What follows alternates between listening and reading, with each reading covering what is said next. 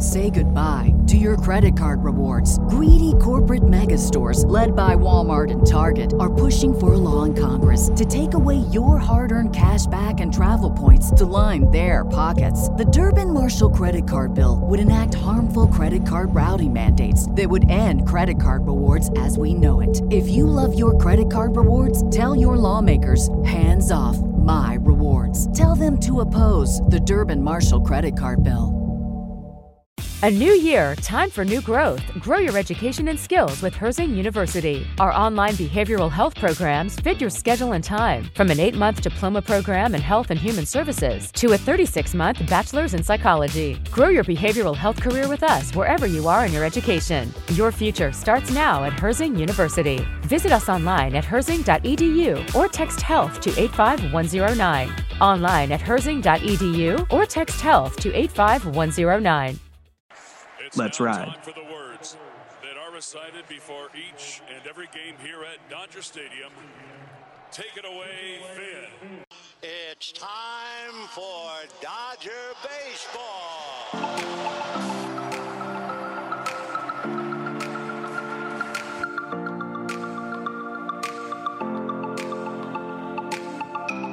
What is going on, Dodgers fans? Thank you for listening to the last regular season episode of the Incline Dodgers podcast, brought to you by Fansided.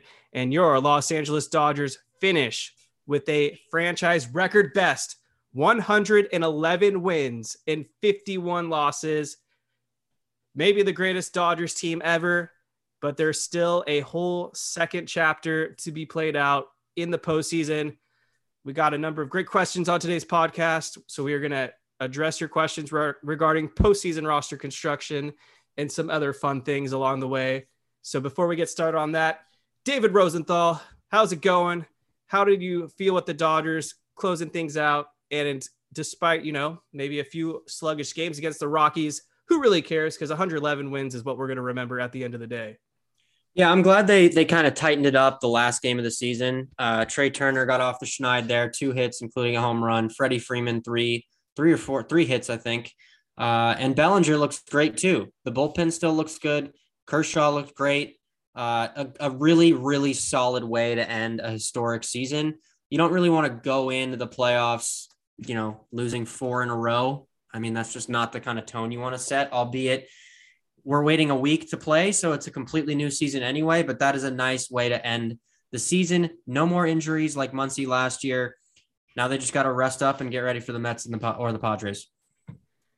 Yep, I believe Cody Bellinger finished that six game series against the Rockies going nine for 19 with two home runs, a number of RBIs, looking better, raising that batting average slowly but surely.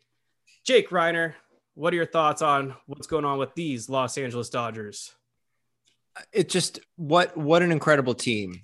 I think that it's hard as fans to appreciate these Dodgers teams as we've grown to know them over the few uh, past few years because of the lofty expectations of winning a World Series uh, every single year. I think that out of any team previously constructed, this team is the I have the most confidence in out of any of the teams in, in the, in the past years. And the reason I have the most confidence in them is because despite all of the injuries mostly to the pitching staff, the starting rotation and bullpen.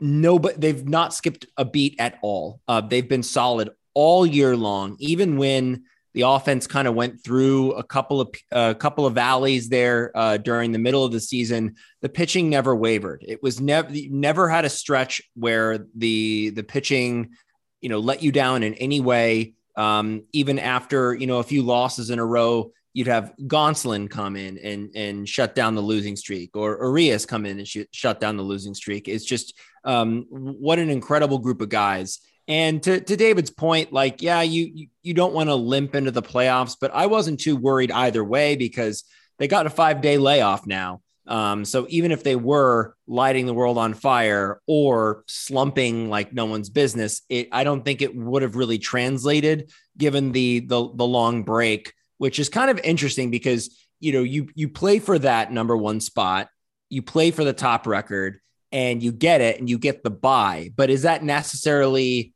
you know, a good thing uh, given the the break in between? Obviously, you don't have to play a three game series, which that's that's the huge uh, advantage. But the disadvantage is uh, you're you're you're kind of having to resort to these simulated games to get ready for the postseason. Yeah, well, we'll find out since this is the first year of the new expanded postseason format. Clayton Kershaw recorded the final Dodgers victory of the season, and this has to be statistically one of the best he's ever looked heading down into October postseason. He finished over his last seven starts going 5 0 with a 154 ERA. In that victory on Wednesday today against the Rockies, nine strikeouts over five innings, gave up just one run. Uh, so We'll get into it in just a second with the postseason roster construction, but Dave Roberts did confirm that it will be either Julio Urias or Clayton Kershaw starting game one with the thought in mind that whoever or who thought in mind that the starter of game one has to be the most available to start a necessary game five. I don't really know why Roberts is thinking ahead to game fives already when let's focus on game one because my opinion on the postseason is you should go into every game like it's game seven and just get the wins out of the way. So is he thinking that if if Urias pitches in game two that he could potentially come back for game five? Is that is that kind of the thinking one, there? No, it'd be game one, and then have him available to start a game five if necessary. Okay, so then what are we doing? I mean, it's such an obvious nothing. Answer. This is a complete smokescreen. It's not beneficial to just say, "Yeah, Julio Urias is our game one starter." Everybody in the goddamn Dodgers organization knows it's going to be Julio Urias. We all know it's going to be Julio Urias, but it does not behoove Dave Roberts to just say, "Yeah, it's Julio Urias." You might as well throw a little smokescreen, give a little ambiguity to the Mets or the Padres. There's no benefit to saying it right now. That's what it is. But it's like it's not like we have like some some ace in the hole that no one's ever heard of or ever seen before. It's not. I, I mean, it just makes sense. You know, you might as well just try to do what you can, gamesmanship wise. I mean, you're. I don't want Kershaw on short rest or or anything close to it's that. It's gonna be Julio. No, I I know that's what I'm saying. So there really is no other choice. They lined it up that way too. You know, they, they had Urias pitch the second to last game of the season and then Kershaw after that. So it makes sense.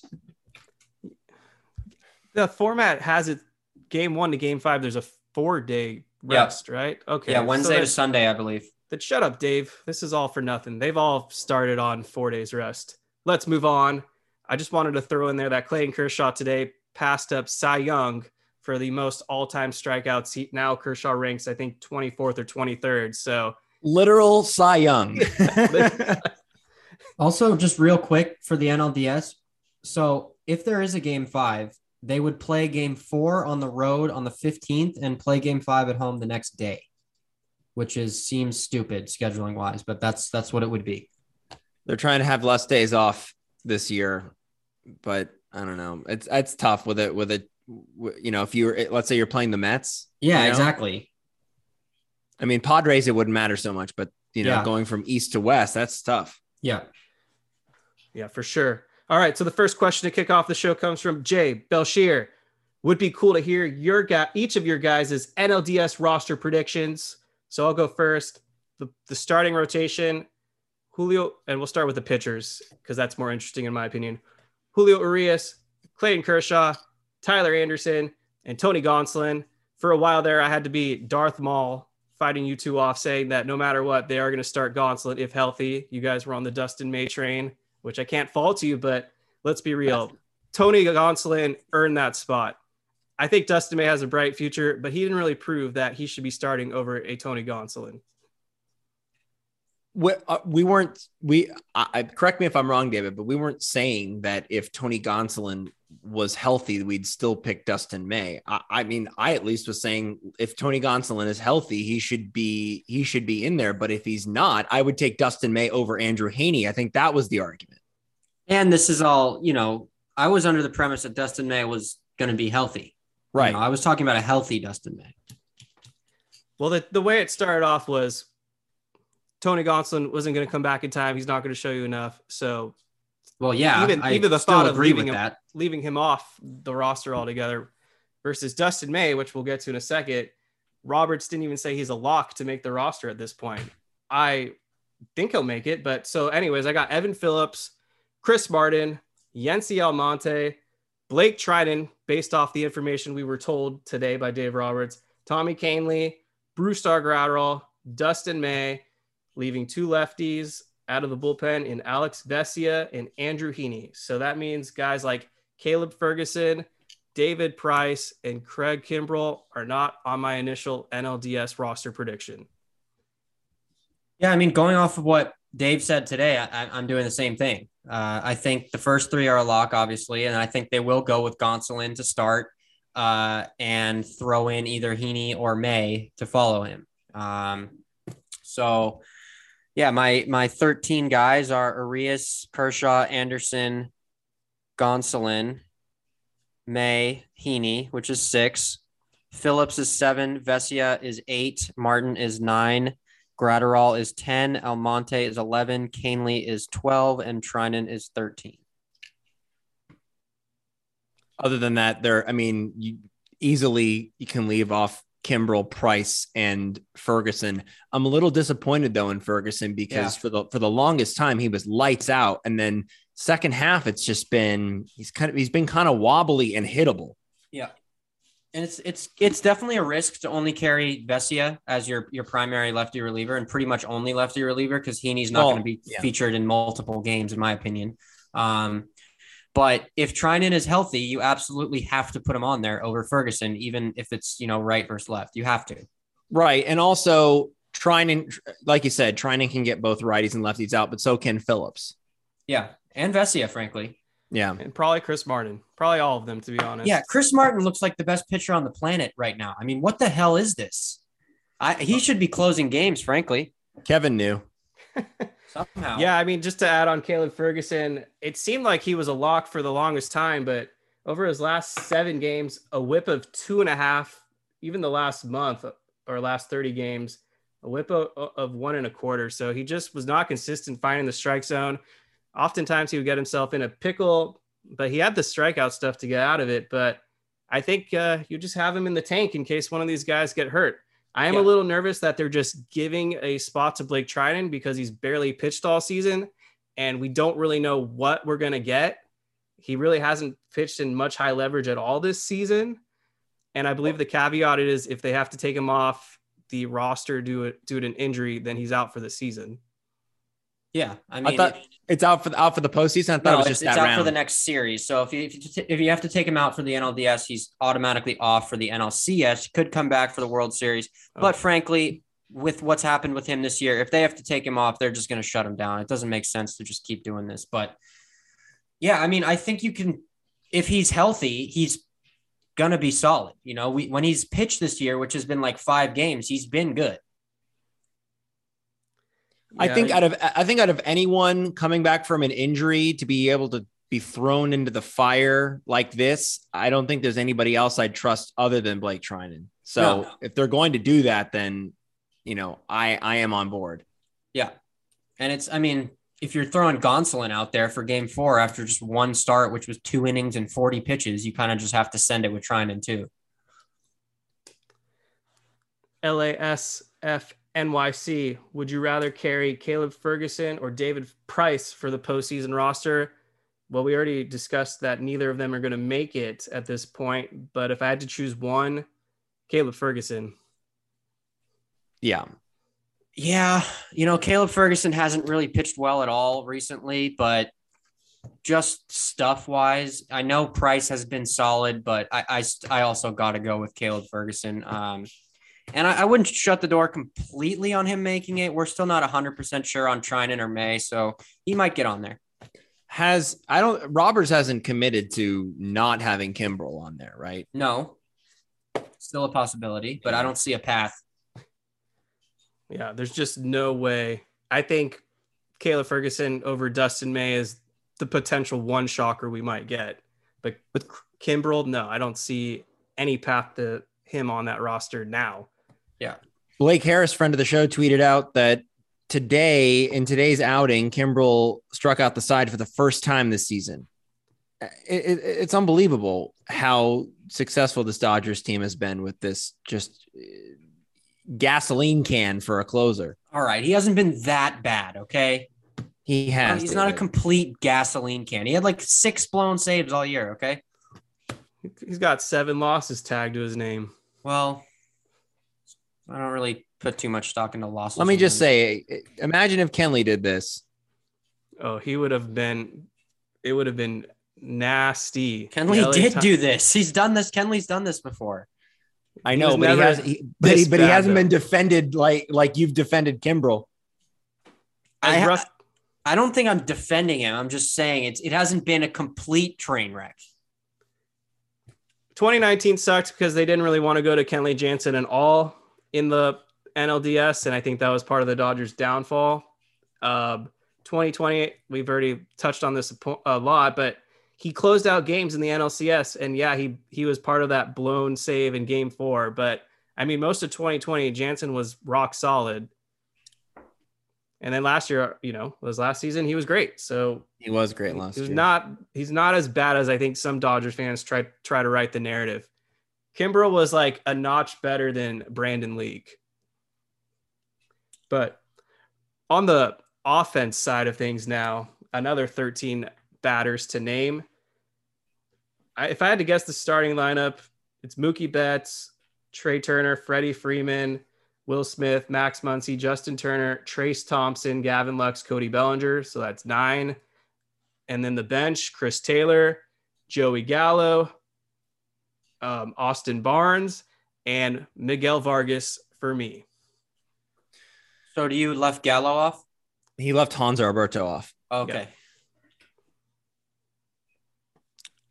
to me like mm, i have a tough time i have a tough time with vargas and it the the problem i have with is like why like why wasn't he given more at bats i don't understand he should have been in there every single day getting at bats and he did he did come through in a couple of different spots but man i don't know he, he's just not I, I i don't think his bat is good enough right now to keep to keep him on this roster. His glove, i- I, I was at the game last night and there was a fly ball hit to left. It it looked like he had no idea what was going on out there.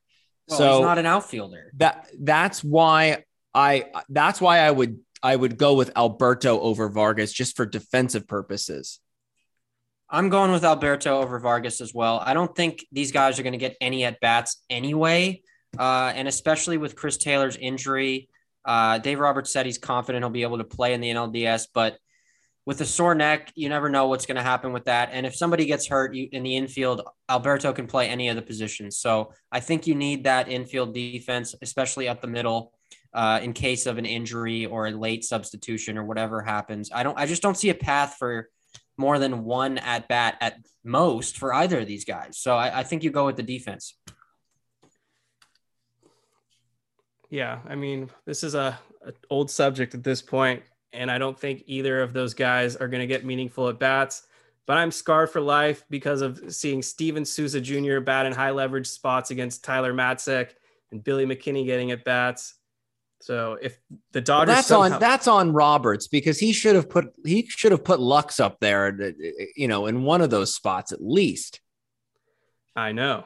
And I'm just I'm just torn because having the defense is important, but I feel like we have guys regardless who can cover those holes if someone gets hurt versus if we get into extra innings and we need someone to bat and we have second and third and one out. I don't really want Alberto up there. I'd rather just run the table with Vargas, but Like, are you assuming someone like broke their leg? Like, why are we even uh, putting either of these guys up there?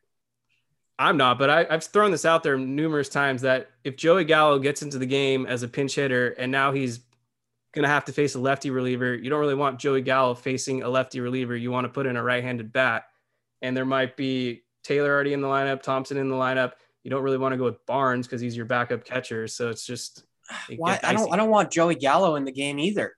Frankly, I think he's been really bad as a Dodger.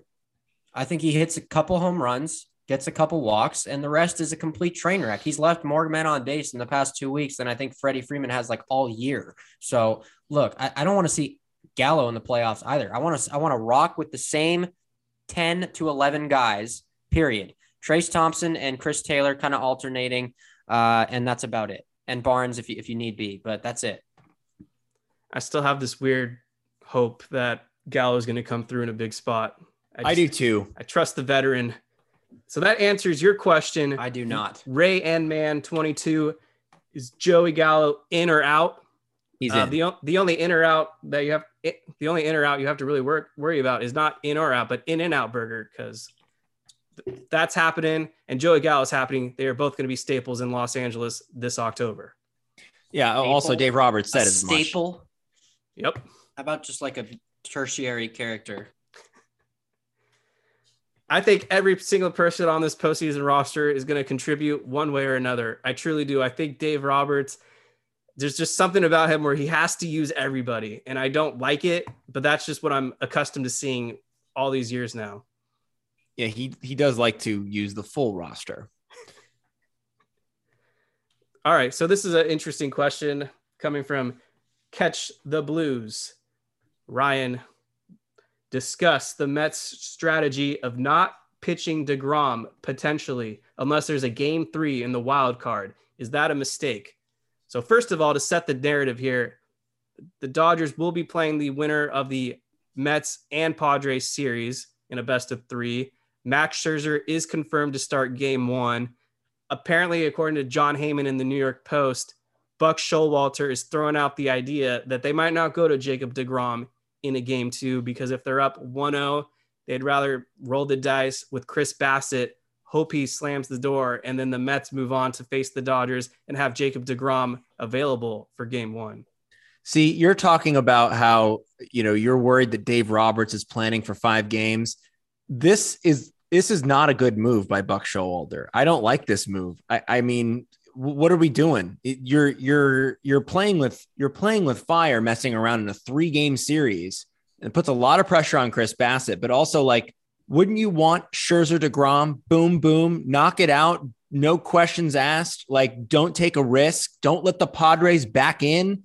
I just, I don't know. I just, it seems like they have way too much confidence in their in their team or not enough respect for the Padres. I don't know which one it is, but it's that but it's not a good strategy. I, if if the Dodgers were were were thinking about doing this, I would not be happy.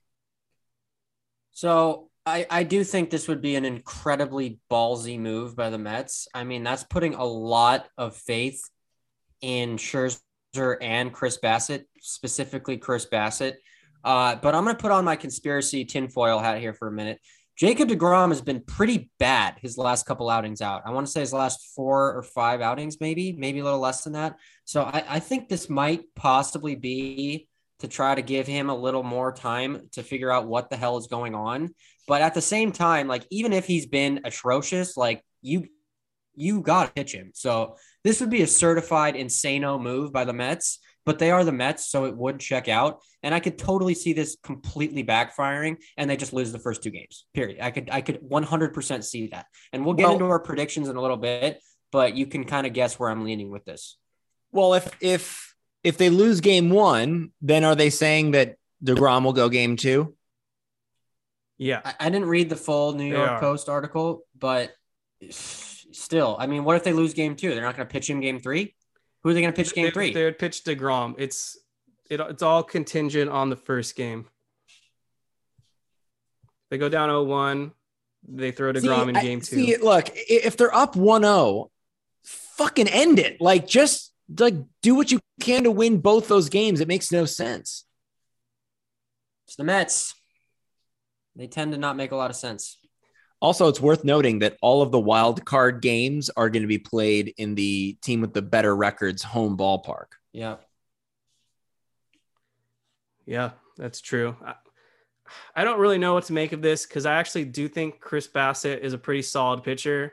I know he finished with like a three and a half ERA and pretty much did well against everyone except that final Braves game where they needed to win it and he blew it. But uh, it was brought up earlier, and I kind of agree that maybe the Mets just don't have a lot of faith in the Padres bats because they really are a two bat team. So I don't know. We'll see how it plays out. It's either going to be the greatest managerial decision of all time if they have DeGrom ready for game one, or it'll be the talking point in the New York media for the next four or five months, assuming the Yankees don't do something even worse. Have the Padres announced who they are going with? They'll go with Darvish. They have to. Or and Musgrove, I assume. Yeah.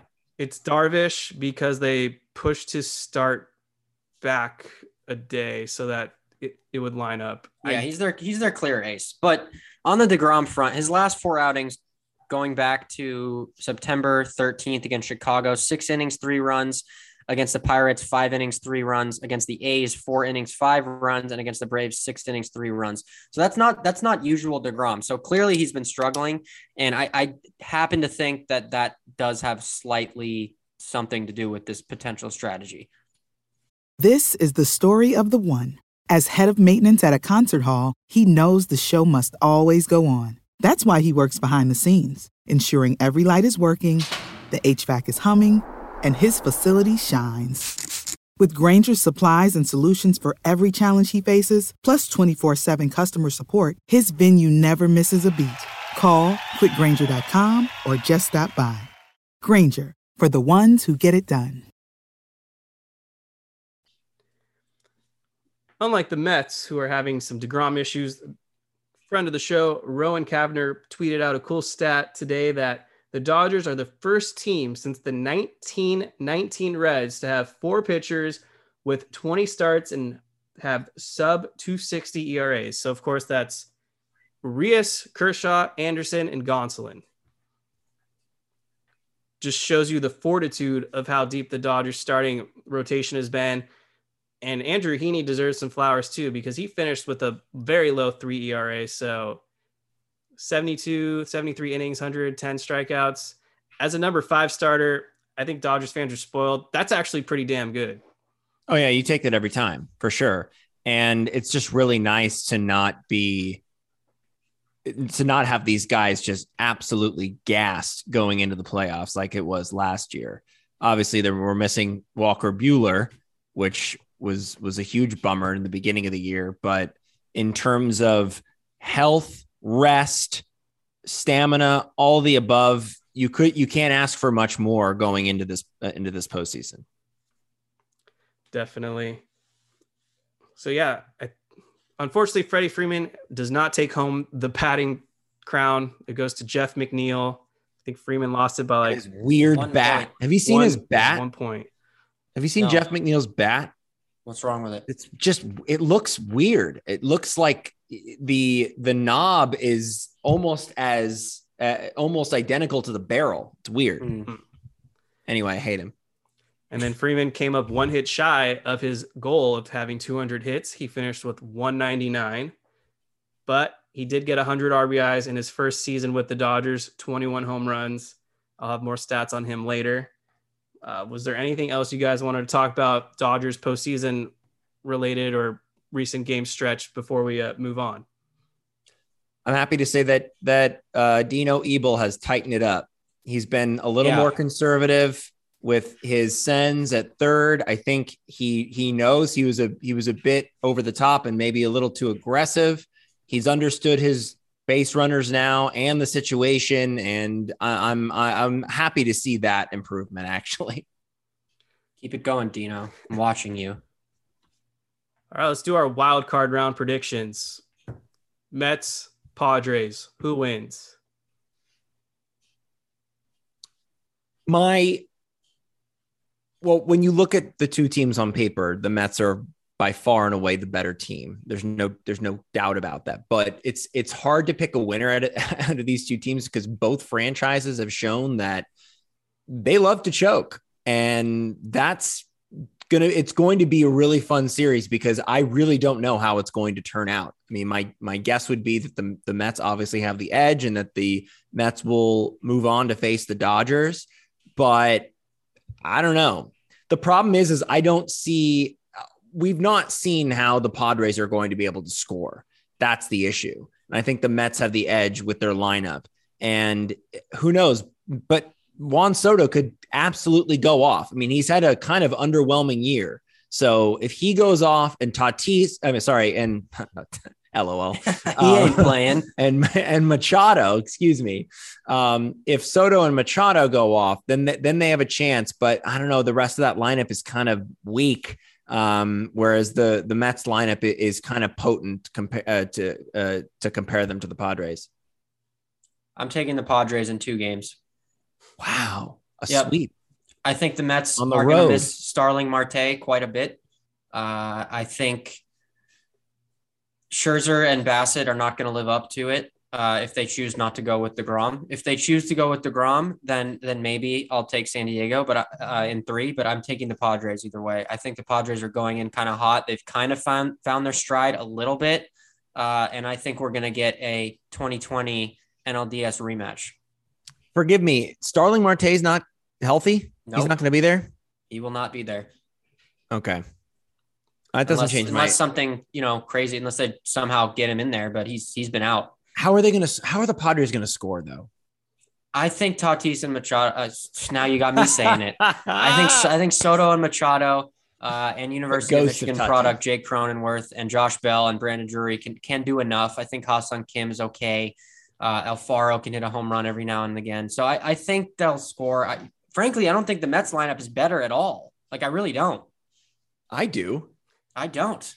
Jeff I am- McNeil, Pete Alonso, Oh, you Brandon love Nimmo. Jeff McNeil. You like treat. Oh no, Kev. Is it who? Kevin, Kevin, loves, loves Jeff, Jeff, McNeil. McNeil. All right. He just I won the batting crown. Okay, so he can. I don't think Francisco gonna- Lindor. That's a good lineup. Ah, I, look, Mark I'm Canha? my yeah, I'm sticking with my prediction. I'm taking the Padres in two games. There's been four New York Mets teams to reach 100 wins. Obviously, this being the fourth. 1969, they won the World Series. 1986, they won the World Series. 1988, they lost to the Dodgers in the NLCS. I'm picking the Mets because you can laugh at the Mets all you want. They've won World Series. They have players that have been there. The Padres are maybe the worst franchise in all of Major League Baseball. No way in hell I'm picking them.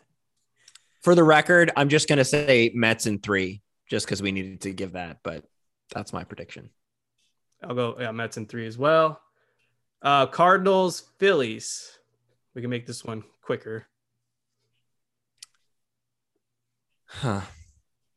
Right, I like the Phillies. I like the Phillies uh, starting pitching better than I like the Cardinals starting pitching.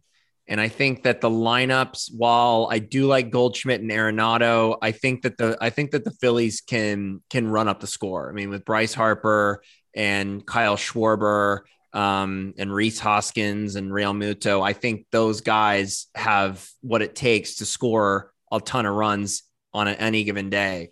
So I'm gonna go with the Phillies on this one, and I'm gonna go Phillies in three. I like it.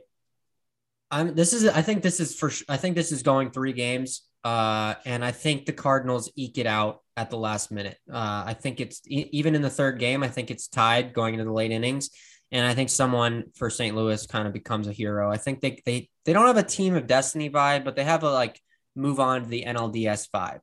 Well, yeah, well they got they got they got that Pujols magic. Yeah. So I'm taking Cardinals in three. I'm picking Cardinals in two. I think they are better than people think. The the Dodgers, Mets, and Braves have been stealing the headlines with their hundred plus wins, but this Cardinals roster is deep. They seem well managed. They got the pitching. We've already talked about the hitters. I just don't think the Phillies have enough. So I think Cardinals dominate. On the American League front, Blue Jays, Mariners, the four five. Uh, what are you guys thinking? Mariners got that juice. I don't know what it is, but they got something, and it, they they got some magic. First postseason appearance since 2001. Um, they've got a lot of really interesting pieces. That Luis Castillo trade turned out to be pretty damn good. They signed him long term. Julio Rodriguez having an incredible year. Um, I really do like the Mariners, um, and so I'm going to pick the Mariners in three. Playing in Toronto in the postseason is electric. Uh, I think that is going to be a huge advantage for the Blue Jays. I'm taking the Blue Jays in three.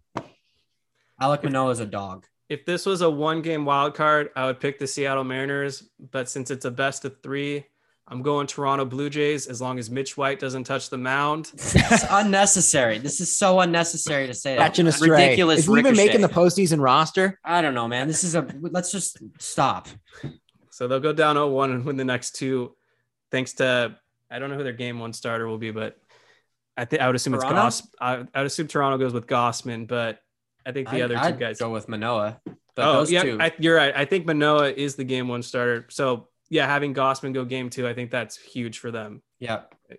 Uh, all right, the last one is the three seed Guardians and the six seed Tampa Bay Rays. I'll start with this one. Go. I'm taking the Guardians in two games. I think people are sleeping on this team tremendously. I think people are sound asleep on the Cleveland Guardians. They have an elite pitching staff, the best bullpen in baseball, and a solid offense. Best bullpen. They have Come the on. best bullpen in baseball. I am That comfortable in saying Los that. Angeles. No, no, no. Clase and Karinchak, or however you say his name, that is unfair. They got a couple other dudes too. Once you get to the eighth and and the ninth inning, you're not touching them. I'm taking the guard, uh, the Guardians in two, and I know we're not there yet. I'm taking the Guardians to beat the Yankees in five, or sorry, uh, in in four. I'm I'm also going to take the Guardians for very similar reasons. I think people are underestimating them, and we all underestimated them from the beginning. I I, I did not think that team was going to do anything, but they did play in a really terrible division. So there's that factor. But I do think that they have a really great team, and I don't know. I just I don't really buy the Rays, um, even though you know they've they've kind of had that consistency over the last few years of, of getting to the playoffs. I think I think the Guardians will take it in two. I'm going on the other page here in the upset, I guess, as a six seed. Tampa Bay Rays for me in three. They're way more tested. They've been to a World Series not even that long ago. They play in a way tougher division, the American League East. So they're beating teams like the Yankees and the Blue Jays. I think of the two teams, they have the best starting pitcher in Shane McClanahan. And then I think even though the Guardians bullpen might be sexier at the top, I think the Rays are way deeper. They have the better manager at this point in Kevin Cash Oh, I don't know the- about that. over Terry Francona. Yeah, I don't know about that. No, Terry Francona all Oh. day. Yeah, Not right now. You just pointed out they're kind of the benefactors of a weak division. Here we got the mom and pop Tampa Bay Rays. that, that the Tampa Bay Rays spend no money, and here they are competing in arguably the toughest division every season. Terry Francona ended the curse in Boston? Yeah, 18 years ago. It's 2022 now. Yeah, and he's still a good manager. Has what has Kevin I did- Cash won? Has Kevin Cash won anything? I'll wait. Well, an AL pennant. His, That's his, nothing. his, He's his the and he's also he's Blake also Snell the out of a two time game. he's also a two time reigning manager of the year. He won't win it three times. Okay, Don Rick- Mattingly was a manager Yeah, of the Rick year. Renteria won Manager of the Year, and they canned him the next year. And then the what happened to the White Sox since? I'm sure they really regret Well, that it's one. not my fault they decided to hire a decrepit old, you know, nursing home patient. I'm sure that if they could go back in time, they would love to have Rick Renteria and grant him some, give him some muffins because they fucked that one up big time. Yeah, I, I- how do you fire someone who won Manager of the Year that offseason? It's like when the Denver Nuggets fired uh, Car- uh Car- George Karl. George Karl. Yep, it's very similar. But But yeah, Guardians bullpen is electric, dude. And you also got to factor in look, they're going to go Bieber and McKenzie game one and two. And then you're going to spin the chamber on either go Cal Quantrill or Plesac for game three. So that means the other one is going to be pitching out of the bullpen in this wild card series, possibly if you go to game three. Who's the game two starter and game three starter for the Rays? Exactly. Literally exactly. Rasmussen, maybe. They, they use a lot of those guys who they'll throw them out there for four or five innings and then go to the bullpen. Do you think Glasnow's making the roster? I don't know. He I was never come- a Glasnow fan. He's, he gives up the long ball to way too much. yeah, I mean, I don't read too much Rays news, but I know Jeffrey Springs had a good season. They got Corey Kluber and uh, Rasmussen, like you point out. Maybe JT Yeah. Chargois breaks out, breaks breaks the bank for the He's still on that. He's still on that team. Yeah, he's still on that team. I think it's going to be the closest series, but like I said, I'm giving it to the Rays because they have the experience. Well, Dodgers fans, five day layoff, and then your Los Angeles Dodgers play the winner of the Mets and Padres series Tuesday, October 11th at Dodger Stadium, and that will be aired on the Fox network. You know, one way you could get to that Dodger game at with affordable prices use our friends TickPick. Download the app or go to tickpick.com and use the promo code INCLINE, all caps, to save $10 off your first purchase of $49 or more. No fees at checkout. You see the price, you know what you're going to get. what do you guys think about TickPick and the the potential uh, opportunity to go to the Dodgers postseason using that, that promo code? Well, you know those tickets are going to be expensive. So any any percentage you can knock off that price is worth it. And also the no fees is great too because I know that when I'm searching for a ticket even in advance or last minute, those fees add up and sometimes you don't even re- realize there are fees until you go to the checkout and you realize you you know got to tack on a few more bucks and it's you know not fun so um, definitely if you're going to the game you got to go to tick pick you just have to i would agree gas ain't getting cheaper got to save where you can i am celebrating this off day by going to Bring Me the Horizon at the forum, and you can use TickPick to get very cheap tickets. So use that promo code Incline at checkout, save some money, folks. All right, David, I'll let you uh, drop this next category since it was your idea. All right, so kind of like a end of season awards, if you will. Um, so I have suggested the categories of offensive MVP, pitching MVP biggest surprise of the year, unsung hero, best moment of the year.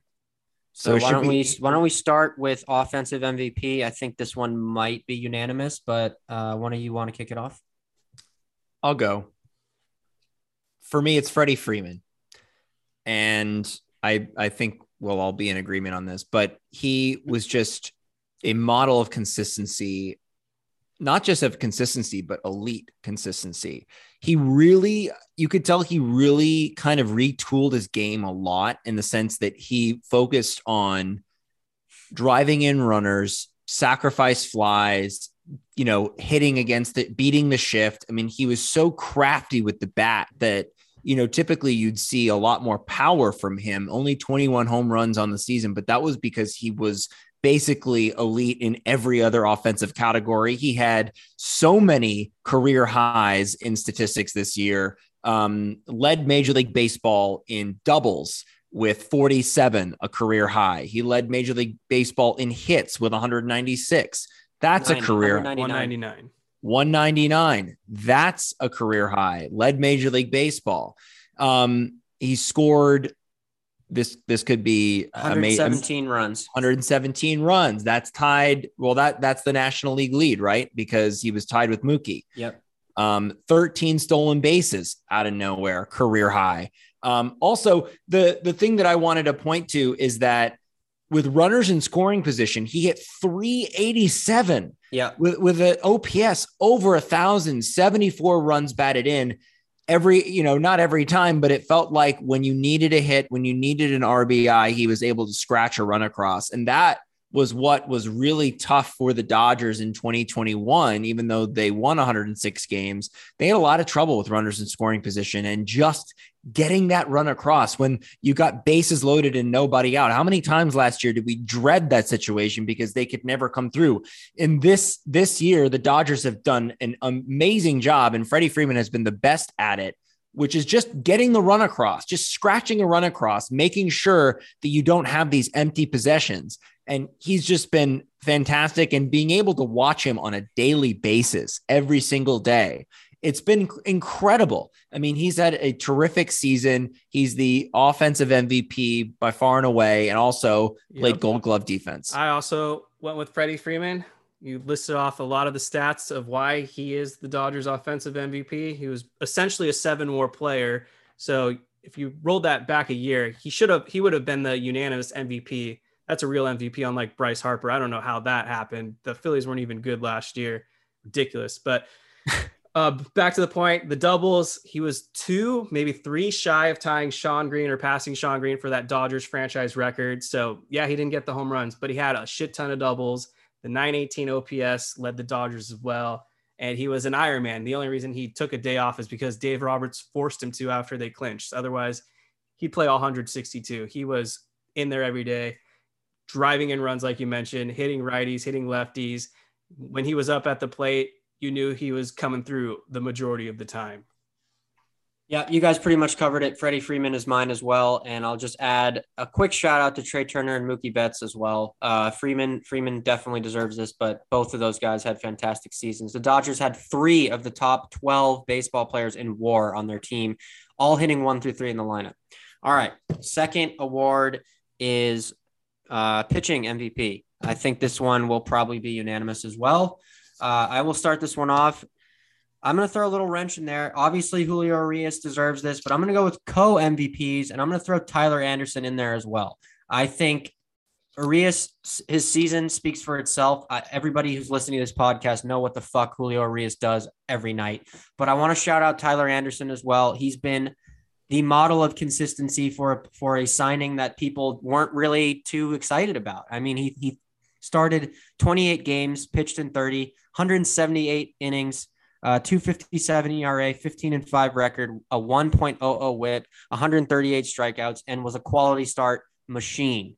Uh, he just kind of put his hard hat on, brought his lunch pail to work, did his job, and went home every single night. So I, am going with co MVPs, uh, and I think Julio Urias has a real shot at the Cy Young too. Yeah, for me, it's Julio Urias. Just the fact that he took over that ace role in the starting rotation after Walker Buehler went down. Kershaw was out with uh, with injuries too. He has been everything everyone has has asked for, and also he finished the season with uh, the lowest ERA for any Mexican-born major league pitcher. So that's an incredible feat. The fact of the matter is, is that the Dodgers fan base has embraced him. He's the second coming of Fernando Valenzuela, even better, I think, than Fernando was. Uh, 17 and 7 this year. Like I said, insane ERA, led the National League with a 216 ERA and a 193 ERA plus, whip under one, 166 strikeouts. But I think uh, one of the most important things as we're talking about the postseason is that he pitched 10 less innings than last year. Last year, he was completely gassed and they overused him, brought him out of the bullpen. That was a bad move.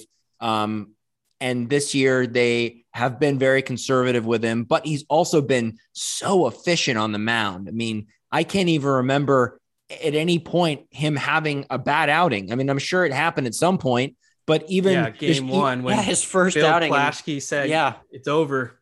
that to me was like one of the worst takes I've ever heard. I mean, the fact that like they were, he was freaking out about was it Plaschke or Hernandez. It was one? Plaschke. Okay. I, I, think C- Camelo, Chris Camelo said uh, Dylan Hernandez, but I believe it was Plaschke. Okay.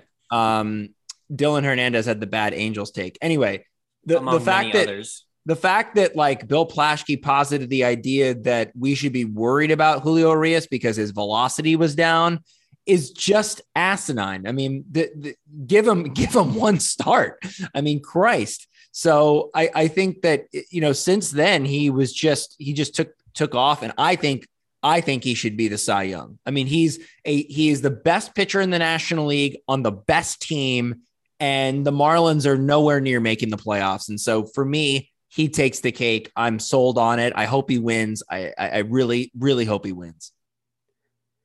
Round of Julio Urias. What more is there to add? We've been talking about him all season. He has taken the throne as the Dodgers ace. And every time he takes a step on the mound, you feel like you're going to get five, six quality innings and you're set up for success. And I think another interesting stat about Urias is I think, if, if I'm not mistaken, he had the best run support in 2021. Yeah. And that took a major dial back this season, a lot less run support for a while but that didn't really phase him. The one, two run games didn't really, he never really gave up any runs and kept the Dodgers in it to win it. All right. Next is biggest surprise of the year. Oh, Kevin, start. you want to start us off? Yep. For me, it's Tony Gonsolin because entering the season, he was just another guy hoping you're hoping to get some some good starts maybe come out of the bullpen. We didn't really know what we were going to get. I think a lot of fans were like, oh, he's a fifth starter. You know, maybe they'll acquire someone better at the deadline. Well, that didn't happen because Tony Gonsolin emerged as the Dodgers' first half ace, in my opinion. And he would have been the co Cy Young if he didn't miss the last six weeks or so. because he did finish the stat line with a 16 and 1 record, a 214 ERA. He was an all star. He made 24 starts, had an 087 whip, and I think it still holds up, but he had the lowest opponent batting average against. Every time the Dodgers seemed to lose a game, and then it was Gonsolin's turn in the rotation, he was like the doctor, the, the medic. Pitch a great game. The Dodgers usually won. Gonsolin would have great stats. And he eventually he essentially threw like a Zack Greinke like season in my opinion. He was very efficient with his pitches. No one could really touch the slider. Had one of the best splitters in the sport, and so that's why for me the biggest surprise has to be Tony Gonsolin because I thought he'd be good. I thought he would, you know, make a name in the rotation, but he was the Cy Young candidate for a good second there. For me, the biggest surprise, hands down, is Trayce Thompson. I don't think anybody, nobody, uh, maybe Andrew Friedman, but nobody knew what we were going to get bringing Trayce Thompson back to the Dodgers. And it's just one of those magical things of players performing well in a Dodgers uniform and not performing well in any other uniform. And the fact that the Dodgers were able to get him after he was outcast by the Padres, they traded him for cash considerations uh, from the Detroit Tigers. And all this guy has done since joining the team is hit to the tune of a 901 OPS, 145 OPS plus, 13 bombs, 39 RBIs. And I think the most impressive thing is that he only did it in 74 games. He did not start every day, even though he definitely earned a starting role and should have been in there every single day with the way he was hitting. But I think the remarkable thing was is that it didn't matter. He stayed sharp no matter what. And it wasn't just empty stats. He would come up in big spots and hit massive home runs, often of the three run shot variety. And what a special story he's been. And, and he's played his way onto this postseason roster. Not only he played himself into the starting lineup during the postseason, there's not much more you can say about Trayce Thompson. He has been a gem. And for me, he's the biggest surprise. I'm to go with Chris Martin because I was not expecting anything from him whatsoever. I did not peg him as a guy who would even make the playoff roster. Uh, this is at the trade deadline when I wanted them to get some, you know, solid reliever, uh, you know, who has, was having a solid year. When they got this guy, he had a 431 ERA in Chicago and 31 innings, 15 earned runs.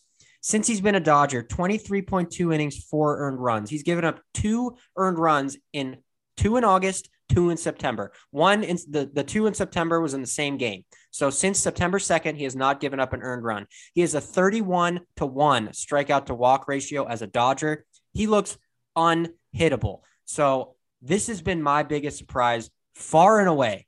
Uh, and once you get into playoffs, you're going to have to rely on your elite relievers. We saw that in 2020, which is one of the reasons the Dodgers won the World Series.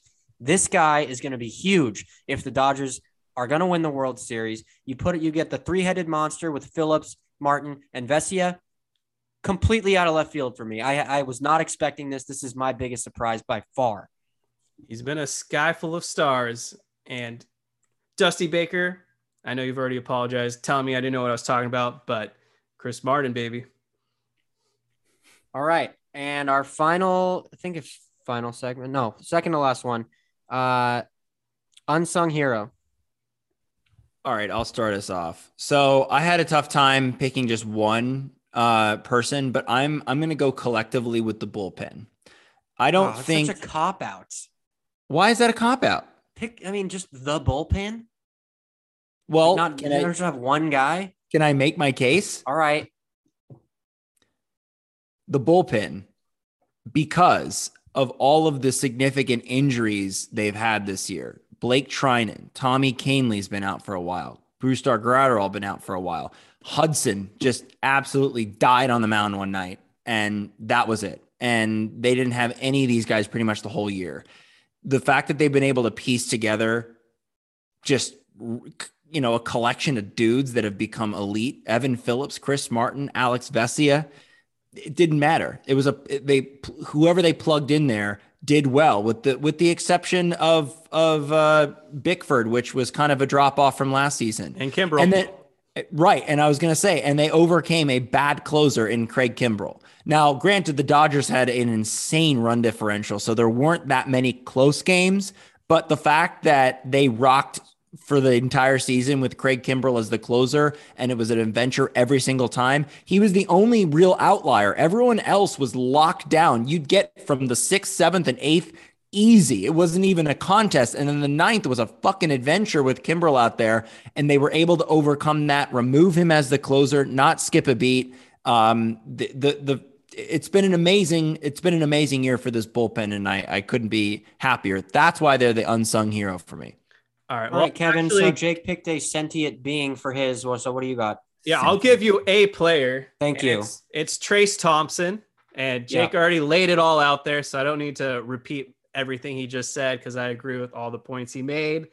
But I'll just add that the Dodgers bench really sucked for a while. It was basically McKinstry sometimes. Um, it took months for Jake Lamb to make an appearance, and God, it was so bad. I can't even remember who else was coming off the bench. I guess technically Rios who was fine, but then he disappeared. I, oh yeah, Alberto, who who's as useless as Scotch tape on a wall. So uh, Trayce Thompson really sparked and ignited the Dodgers bench and earned his way into the starting lineup. And so when guys like Chris Taylor were out or Gavin Lux couldn't play, so they could start Thompson and move Taylor to second, etc.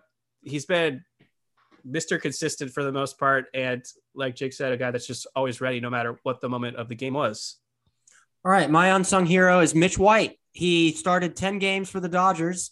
Uh, he had a 3 370 ERA, came in when we needed it, and was just just filled the void for us. Okay. We do not get where we are without Mitch White. What about Ryan Pepiot? He, he came What about in, Michael Grove? He came in, he did his job well, and then his his his gift was getting shipped to Toronto. So when the Dodgers win a World Series, I would volunteer to personally give Mitch White a World Series ring. But you got actual- mad at me for picking the bullpen. I, you just, picked I'm Mitch just White. around. My actual unsung hero, although Mitch White deserves credit, is Gavin Lux, and I'll tell you why. All right, the there early we go. Parts in the There's early an parts of the season, the only production the Dodgers were getting was the top three in the lineup: Betts, Freeman, Turner. The middle of the lineup in the early parts of the season was a disaster, and Gavin Lux in the nine hole would set the table for the first three, four months of the season when they were getting no production from anywhere else. He would he would get on base, he would score runs, set the table, and that was when the division was won.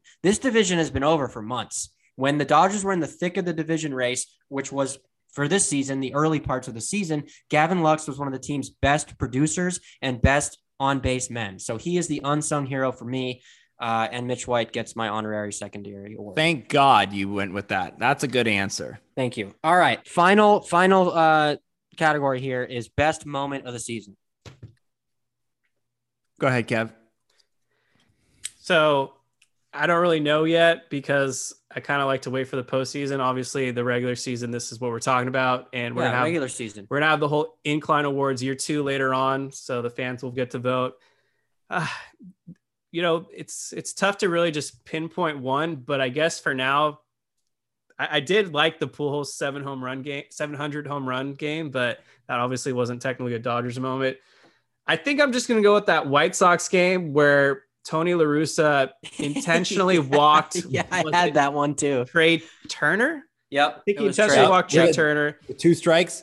which infuriated Max Muncy. And I know it was a comeback. I don't know if that was what sparked the comeback, but regardless, Muncy hit the two or three home run bomb, and that was just hilarious. And that was the beginning of the end of the Chicago White Sox season. The team that I thought would win the AL pennant and maybe the biggest disaster in a number of years. Because wow, but yeah, that Muncy one. Um, I I had I, I I toyed with you know talking about some of the big comebacks that they had, like the like the one in St. Louis in July where they were down six nothing. I mean I, that was an uh, just a just an absolute surgical comeback, and it was it was an amazing thing. But I think the the the best overall moment um is Kershaw passing Don Sutton. All right. Well, I guess I'll just go fuck myself because those were my two. Oh shit. Go ahead. Take it home for us. David's been so mad at me since I selected the bullpen as my unsung hero. He can't get over it. Anyway, um, yeah, Kershaw passing Don Sutton for most strikeouts in franchise history. I think that um, if if a if a Dodgers record isn't held by Sandy Koufax or even Don Drysdale for that matter, I I want Clayton Kershaw to hold that record. And so for him to pass Don Sutton at Dodger Stadium, it was an incredible incredible moment for him and I'm I'm so happy that he did it in a Dodgers uniform that he didn't go to any other team and that he stayed with us and he's going to be a main fixture in this Dodgers rotation in the playoffs which we were sorely missing last year. Yeah. So, like I said, those were both the two I wrote down. So I, I will spare the uh, redundancy here. But I just want to add on the Kershaw front, he is 193 strikeouts away from 3,000 and three wins away from 200 wins. So sign him up for next year, stay healthy, and he's going to get both of those milestones. He said he was going to pitch in 2023. So great Can chance I- it could happen. Can I throw an additional bonus category you guys real quick? Please. Yeah. Okay, so I want to go with biggest disappointment. I got Um, mine. so I'll go first in case you guys need to think about that. Um, my me out of biggest this dis- one too. what? I said you can cut me out of this one too. Okay, may- maybe maybe you have the same one as me. Okay. Um, Chris Taylor is my biggest disappointment this year. I think after signing um, that big four year, $60 million contract coming off an all star season, we know what he's meant to this team in the postseason and all of that. He has had a really bad season. Um, he's he's struggled to stay healthy, but he's also played in 118 games, which is enough of a sample size to make a judgment on him.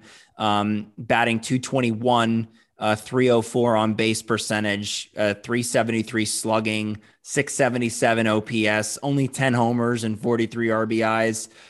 It's just it's just been a struggle for him, and it's been a it's been a little disappointing um, that he's not been able to be as productive as we know he can be. But hopefully, his neck is feeling better, and he can get some of that playoff magic back and be um, a formidable part of this team in the postseason. But yeah, he's got to be my biggest disappointment. Signing that contract and having this year is just not what you want to see. All right, so I didn't really have any big disappointments. I know who Kevin's is, so it's not going to be mine. But my biggest disappointment is, and uh, frankly, I, I wasn't, I didn't have high expectations here, but I just don't have really any disappointments. So my answer is going to be Joey Gallo. Uh, I think he's been way worse than Dodgers fans think he has been as a Dodger. I mean, I, I think he's been really, really bad.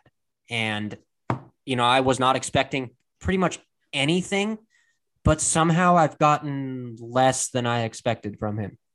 So that's kind of all I have to say on that. But when you win 111 games, I don't really have too many disappointments. Mm-hmm. So I'll be honest, my initial answer was going to be Chris Taylor. Uh, because I, I thought, given given the fact that he was paid big time, that would spark him and he'd have a big follow follow up campaign to this All Star year a year ago, and he just really has not shown much. And then I thought, since I've only had a couple minutes to really think about it, I could have gone with Craig Kimbrel, but that's just way too easy. He's probably everyone's biggest disappointment for the most part, and I honestly can't really be disappointed because when the trade was made, I said it was a bad trade from the start. So how could I be disappointed in something that I didn't have faith in? On the other hand, when the Dodgers signed this guy, Hanser Alberto, I was fired up. I was like, awesome. They hired a they signed a versatile infielder. He can play some outfield. He can crush lefties. He just makes contact and bap hits them to death. Well, Alberto has been pretty bad this season, maybe the worst player on the team by WAR metrics. I'm not counting the Eddy Alvarez's who and McKinstry's who barely played. But what did Alberto do this season? He couldn't even really establish himself as a great platoon hitter as well. Um, I would have to pull up the stats to see what he did against lefties, so I'll stall here.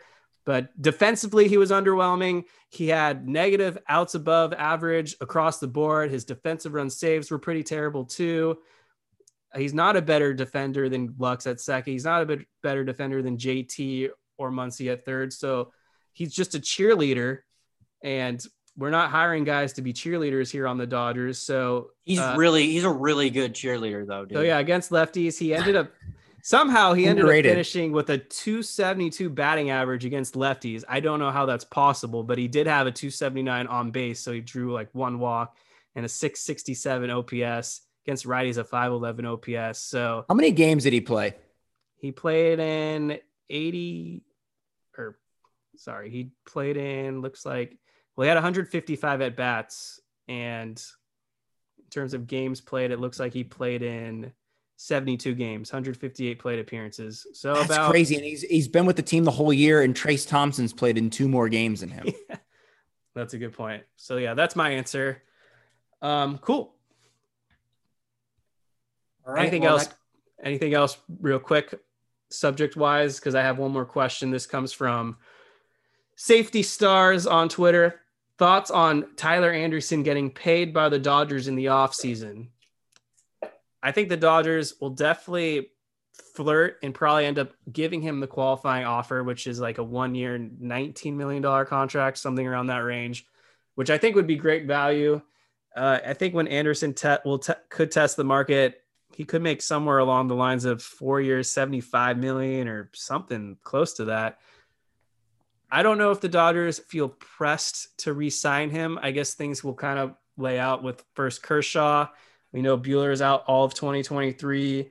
Marias has one year left on his contract, but then they're going to have Bobby Miller. They're going to have Pepiot, probably Gavin Stone, Dustin May will be fully back. Dustin May, Gonsolin, and then you, get either Heaney back on a cheap one year deal or you take another flyer on someone and you try to fix that guy. So I my gut tells me Tyler Anderson will probably sign with a new team and be paid to be as the team's number two, maybe even number one, depending on which franchise it is.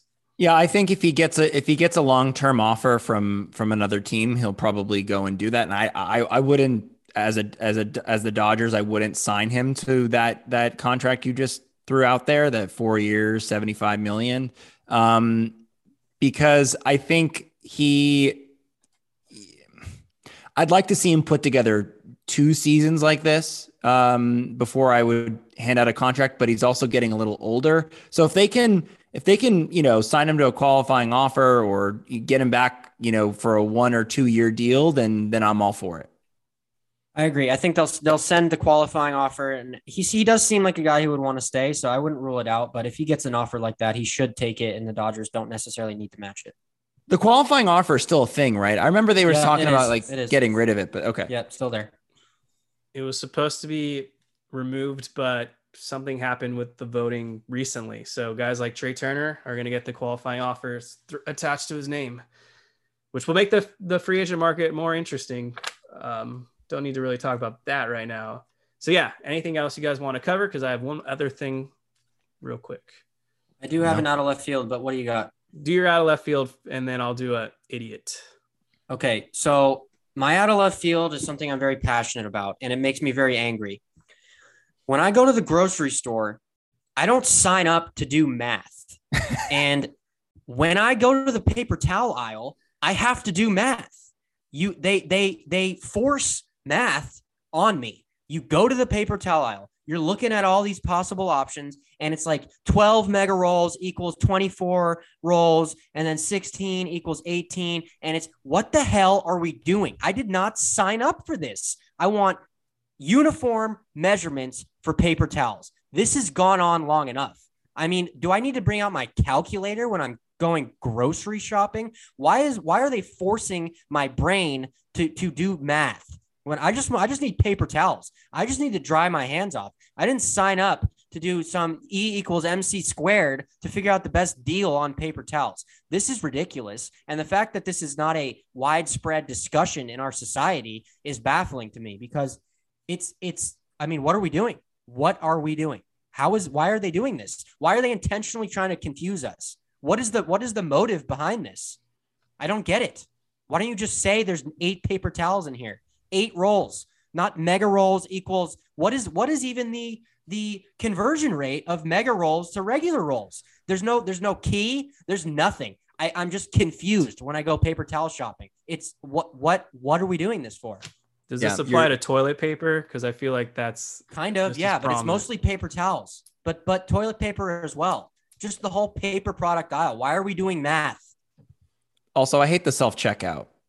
I I don't understand why we're asked to to do a job we're not trained for. like I just feel like there should be more aisles that you can go with the conveyor belt and someone to help you because sometimes you just have too many items to go through the self checkout. And then when you got a problem, then you got to make a whole deal out of it and flag some guy down. Um, but they're always forcing the self checkout. You can do self checkout. You can like I don't want to do that work on my own. I don't. It's the best because Okay, you don't. you first of all, completely bypassed the math here. You didn't even comment on the paper towel math. Are you just okay with this? yeah. Like you're just like okay, like 18 mega I've, rolls. is it's seven- never I- honestly, to be honest with you, I've, it's never something that I've ever really encountered or had an issue with. So you just grab one. You're like, okay, that, that I guess I'm just trusting this math here. Give me the mega roll, baby. All right. whatever's the Mm. cheapest, unless it's like the shit brand. But Yeah, you got to go. You got to you got to look to see, you know, if you can get a get a little discount, like a Vons discount or something. Yeah, I, you know, I I do that, and I I still am confused when I walk out of the paper towel aisle, and I just am constantly wondering if I made the right choice or not. it's it's all marketing. Um, I could do a whole forty minutes on that on grocery stores, but self checkout's the best because first I of all, want to hear that podcast. you don't have to talk to people in self checkout. Second of all, I hate waiting in large lines, especially with the old people or the big chubby people, and they're like two shopping carts, and it takes like ten minutes. And you got the grandmas who bring the checkbook. yes, the grandmas that write the checks and it doesn't go through, or someone's card isn't being read or gets declined, or Sally Mae has to complain because she claimed it was 10 cents cheaper on her yogurts than what it's all that ordeal. And so then they got to send the bag boy to go check. And here I am just Or- standing here. Or how about when someone's like, "Wait, can you guys wait a second? I gotta go grab something." Yeah. Oh So- my God. Those people need to be taken out back and slapped. I I'm with you, Kevin. Uh, except my only complaint on the self checkout is like the bagging area where you like put your scanned Oh, yeah. items is never big enough. Not big enough. Yeah. No. Yep. That's something they could improve. Yeah. All right. So this final idiot of the week for the regular season has to go out to Marcus Stroman, Two time winner now. the two-time. He tweeted on October 4th. I think this, and it was before number 62 by Aaron Judge actually occurred. He tweeted, Judge is having one of the most historic seasons of all time, but how do you not give the MVP to Ohtani?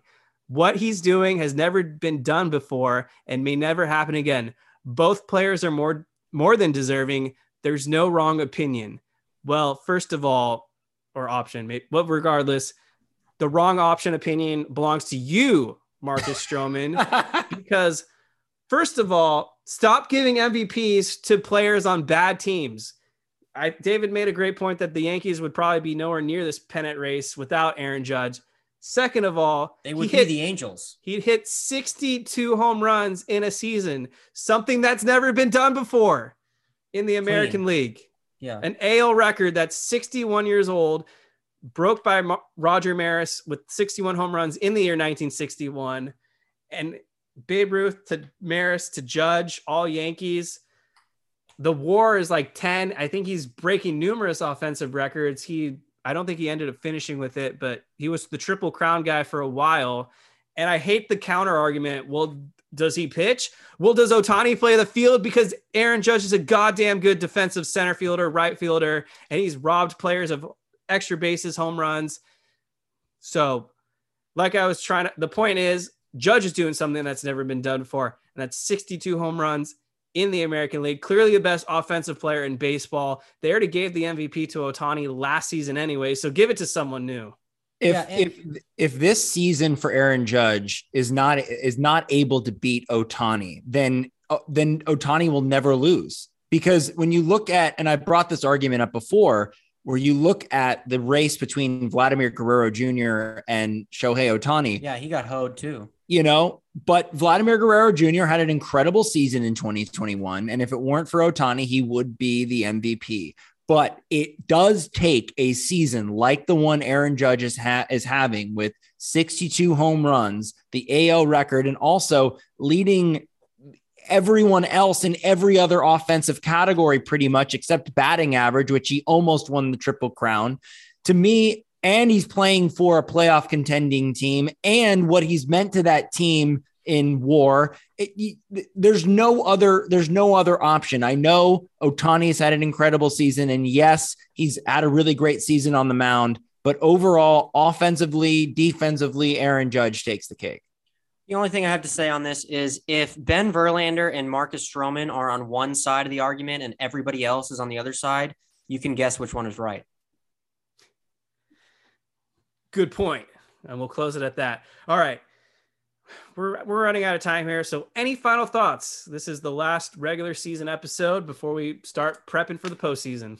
I'm looking forward to um, an incredible couple of days of baseball where you've got four or five games in a day. It's going to be a lot of fun beginning on Friday, and it's going to be really fun to really closely watch this Mets Padres series because those are two teams that Dodgers fans absolutely despise not only the teams, but the fan bases. So it'll be fun to see which fan base crumbles.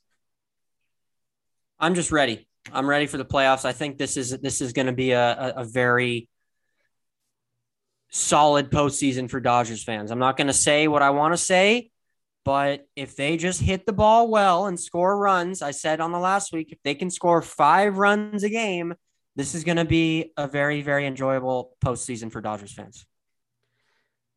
Yeah, on the fans front, my final power rankings for worst fans in Major League Baseball number one, the Astros, for many obvious reasons.